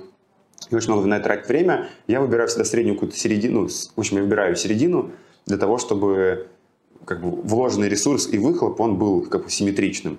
Мне нравится всегда 20-80. То есть, типа, глупо не делать 20% чего-то, чтобы получить 80% результата. Я обожаю этот принцип. И в и бизнесе, и в биохакинге тоже. 20% надо делать. Банально, сдавая и контролируя состояние крови, банально, типа, есть меньше там на ночь и просто там пить больше воды, а, заниматься регулярно спортом и там, в общем, опять же, следить за тем, чтобы у тебя там не было каких-то именно каких-то инфекций, что-то еще, это дает тебе колоссальное преимущество перед всеми остальными, кто это не делает. В том числе в работоспособности, да? Ты в том числе в работоспособности. На себя и в качестве жизни. Ну, опять же, как ты можешь ну, быть счастливым гораздо приятнее, чем быть менее счастливым. Вот довольно долго ты не решался делать операцию на глаза, но вот буквально недавно ты все-таки ее сделал, коррекцию зрения. Да, я не только сделал эту операцию, в 2020 году у меня было там 3-4 3 операции. Э, я их не делал, потому что был сыроедом, а сыроедение эм, оно не подразумевало вмешательство каких-то, знаешь, химических препаратов, а, каких-то вот э, неестественных типа вещей ну, не допускало.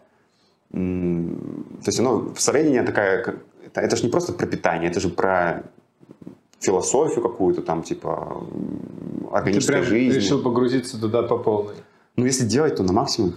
Ну, в смысле, э, ну, вот э, в данном случае я выбрал для себя не 20-80, а 100%. И как только ты перестал быть сыроедом, ты сделал Я понял, что операцию по можно сделать коррекцию, можно там удалить какие-то вещи, которые там, ну, которые мешали, там, типа миндалина я удалил, и безумно этому рад.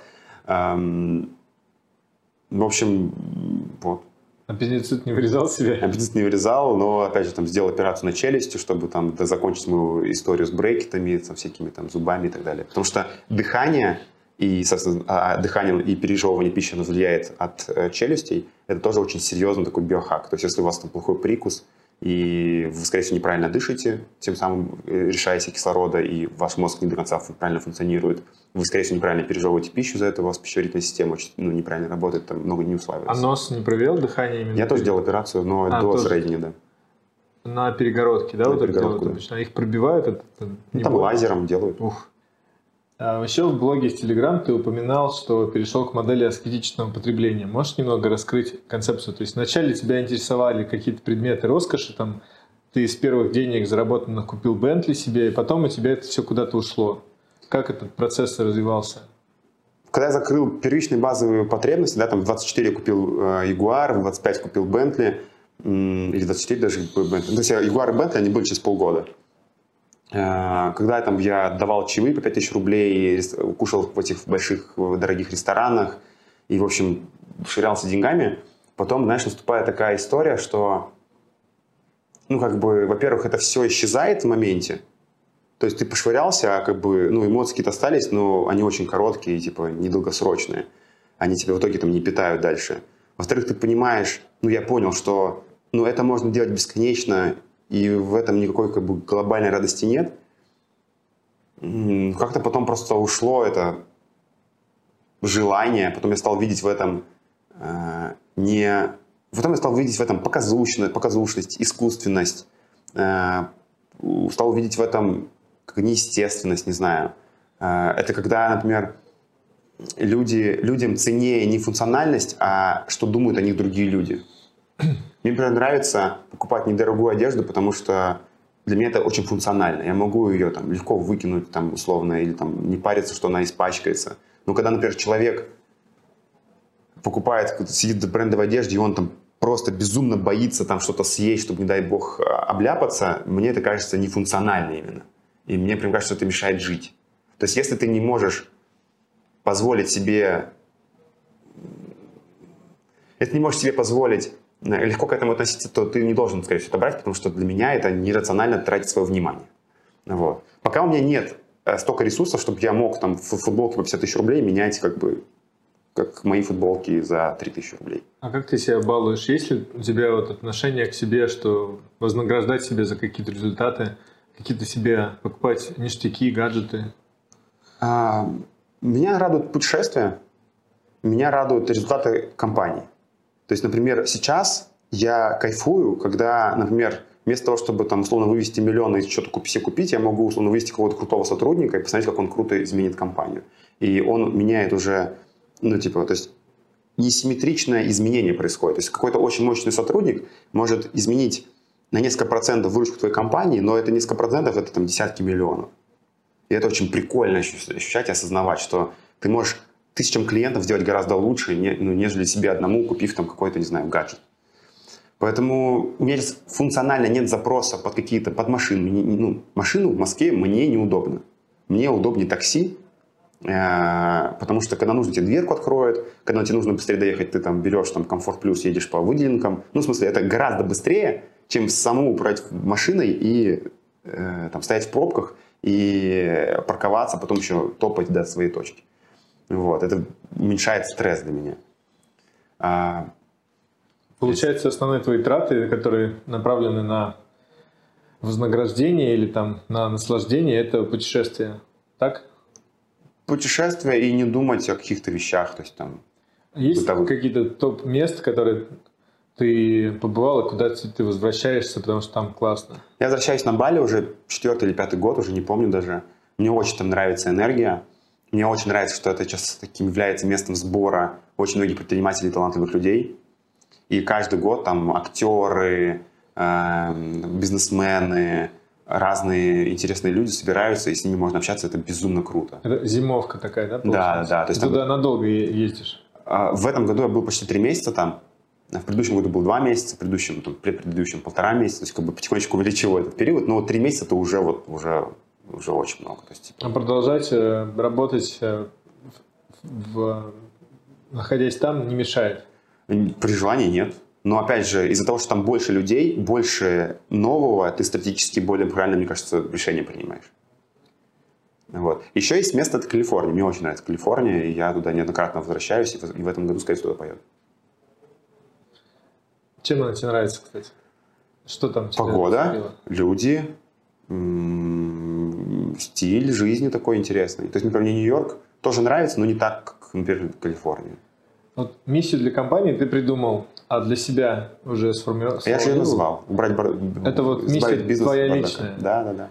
И... А эта миссия, она большая, и в нее ложится и миссия Платрума, и миссия Ройстата. То есть это моя. А что ты будешь делать с деньгами, которые ты будешь зарабатывать по, по мере продвижения по этой миссии? реализовывать миссию, в смысле увеличивать влияние, то есть типа делать больше продуктов в рамках ну, этой миссии. Представим, ты заработал миллиард рублей для начала. Что, что ты с ними сделаешь? Да, скорее всего, разложу в разные копилки и, ну, может, какие-то, не знаю, закрою какие-то вещи, которые надо закрыть. Их не так много осталось. И в целом, как бы, дальше буду работать. Но я к тому, что ты не направишь эти деньги на какую-то сверхмиссию, там, как вот Илон Маск ты, ты начинаешь... Ну, смотри, во-первых, миллиард это не так много. Ну, я, ну это начало ну, неплохое. Ну, типа, э, то есть это скорее всего, знаешь, такая типа подушка, которая тебе позволяет не думать о деньгах вообще, потому что... Ты так говоришь, кстати, к слову, вот, извини, миллиард для тебя это уже нормально. Представь себе, что нас слушает человек, у которого зарплата ну 100 тысяч. Для него это непостижимая сумма. Так. Просто э, поэтому большими категориями даже нет смысла оперировать. Ну, там, миллиард долларов это еще а. более непостижимая цифра. Ну, просто смотри, глобально э, миссию типа как-то расширить на миллиард не получится, потому что там э, тот капитал, который Росстат может привлечь, это гораздо больше миллиарда. То есть при желании мы можем привлечь типа и, там, и несколько миллиардов. Ну, просто в компанию. А, в том числе типа, у нас сейчас идут переговоры, где как раз мы с одним из фондом общаемся, то, что мы как раз будем привлекать там большие суммы, чтобы там делать какие-то M&A, поглощения и миссию двигать. Поэтому э, миссия, мне кажется, достаточно большая, емкая, там можно бесконечно много чего делать. Мне именно этим она нравится. И, в общем, как бы, по-моему, избавить бизнес во всем мире от бардака – это достаточно большая штука. Вопрос следующий. А ты Зарабатываешь в основном деньги только из Ройстат или еще есть какие-то источники доходов? Ну, есть... Дивидендные бизнесы. Дивидендные бизнесы, это приносит ну, значимый доход. То есть там, там проекты хорошо зарабатывают. А, есть Ройстат зарплата топ-менеджмента. А, дивиденды мы в Росстате не платим, то есть мы все в рост. И есть вот эти рыночные всякие операции. Планируешь ли ты финансовый бюджет или вообще нет? Своих доходов, расходов, какие-то крупные покупки? Нет. Ты живешь в потоке. В смысле, у меня просто, знаешь, excel нет, но понимание это в голове оно есть. То есть я как бы заведомо понимаю, сколько я могу тратить, сколько не могу тратить, сколько хочу откладывать. Например, от любого дохода я там 15% откладываю на резервные счета. Вот, от любого дохода. Там э, часть откладываю на счет сестры, часть, часть откладываю на свой счет. Mm. А, ну, опять же, я его там в индекс завернул э, и типа и просто откладываю в индекс. Вот. А, не связанный с предыдущим вопросом, а ты довольно продвинутый со стороны человек. А какие ты можешь посоветовать сервисы или чем ты пользуешься ежедневно, что облегчает твою работу, автоматизирует? Ну, помимо платформы, например, для управления компанией, а вот личной эффективности, сервисы по личной эффективности. Ну, Зачем? это календарь, а календарь мы синхронизирован с платформом, поэтому как бы, ну, личная эффективность, она, скорее всего, в календаре. То есть я записываю встречи, какие-то метапы, веду хронометраж. То есть в зависимости, опять же, от дня это бывает совершенно ну, разное. То есть бывает, дни ничего не записываю, бывает не записываю. Веду дневник, э, рефлексию дня. Стараюсь делать каждый день, не получается каждый день, сразу проговорю, но когда день был сложный, тяжелый, обязательно стараюсь записать, типа, что происходило, и такую рефлексию делаю. А, есть разные ритуалы утренние, но про, именно про сервисы помогающие, ну, блин, наверное, Яндекс Такси очень помогающий сервис. Яндекс Гоу. и еду привезут, и отвезут, как бы, то есть это сервис, которым я часто пользуюсь. Сервис экономии времени, который можно так э, назвать. Ну, типа, да, да, да, для меня это факт. Кьюлин, уборка дома, пользуюсь, при, приходит, отлично убирает, я доволен всем. А, рабочие всякие мессенджеры типа Slack, ну, типа, ну да, Slack, типа, ну, как бы это рабочий такой процесс, типа, как почта. Ну, в смысле, я же не буду говорить почту, это мой, типа, инструмент личной эффективности. Я стараюсь в почте минимум висеть, в Slack тоже стараюсь ми- минимум, минимум коммуникации. У меня много управления через платформу происходит. Наверное, больше из инструментов я в платформе провожу. Мы упоминали важность нетворка в бизнес-образовании. В последние годы развивается такая штука, как клубы предпринимателей. Их там клуб 500, О1, Атланты. Это только которые вот на слуху условно, а их, наверное, уже больше десятка. Как ты относишься к таким клубам и являешься ли ты членом какого-либо сообщества? Я считаю, что это очень круто для предпринимателей, для как раз для обмена опыта. То есть часто эти клубы внутри еще содержат в себе тусовки и обучение. Это те вещи, которые, мне кажется, предприниматели объединяют. И в свое время, типа, я тоже был в каких-то клубах, э, состоял и, ну, и был в этих движухах. Просто сейчас не так много свободного времени, которое хочу на это посвящать. Поэтому в клубах сейчас не состою никаких. Но почти во все клубы меня так или иначе приглашают спикером, либо просто гостем. Я периодически прихожу, общаюсь, коммуницирую. Вот недавно был в Питере, встретил основателя клуба Biz People, э, питерский клуб. Он мне говорит, у нас сегодня там автопробег, приходи к нам. Мы как раз пришли на этот автопробег, что-то там, в общем, было прикольно. Потом пришли на конференцию, там на автопати. Это, это к тому, что в клубах... Но клубы круто. Клубы считают, что это очень прикольно. Про, про, важно выбрать нужный клуб, потому что нетворк, общение – это очень здорово. Я не бываю в каком-то конкретном клубе, потому что мне сложно построиться под его расписание. А так как я в целом публичный человек, это один из плюсов публичного человека, меня почти всегда приглашают, рады видеть, либо спикером, либо гостем, поэтому я всегда в этих тусовках так, так или иначе присутствую в разных местах. Я в Казань прилетел, мне там бизнес-клуб позвал выступить, я с ними познакомился, пообщался, выступил. Прилетел в Питер, в Питере выступил, позвали в Краснодар выступить. Ну, то есть, короче, вот так в жизни происходит. Но я точ, это точно очень крутая штука для э, расширения кругозора. И я вижу, что в клубах очень много бизнес-партнерства происходит, много обмена опытом. То есть это крутая механика. И финальный вопрос этого подкаста. Ты, тебя часто, как чтеца, спрашивают, какие книги ты можешь рекомендовать. Я нашел там э, пять книг, э, могу их проговорить. Ты скажешь, обновился ли список с тех пор? Это давай я сам года. скажу, а ты проверишь. Что а, давай, список. давай. Ну, первая всегда книга, которую рекомендую, это Джона Кеха «Пацана не может все». Вторая – это «Семь навыков высокоэффективных людей». Третья – Илон Маск, SpaceX «Дорога в будущее». Это три книги, которые я всегда рекомендую как топовые. «Семь навыков высокоэффективных людей». Это которые Коуи? А, которые Кови, да. Вот, это три книги, которые я рекомендую. А у тебя ее не было, да, записано?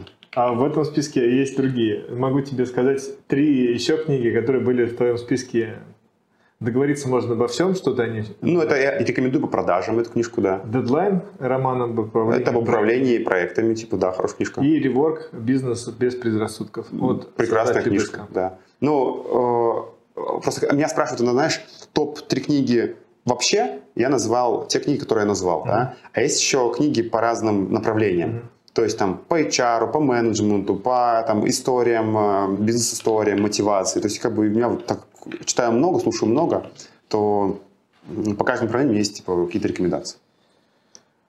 И где их можно найти?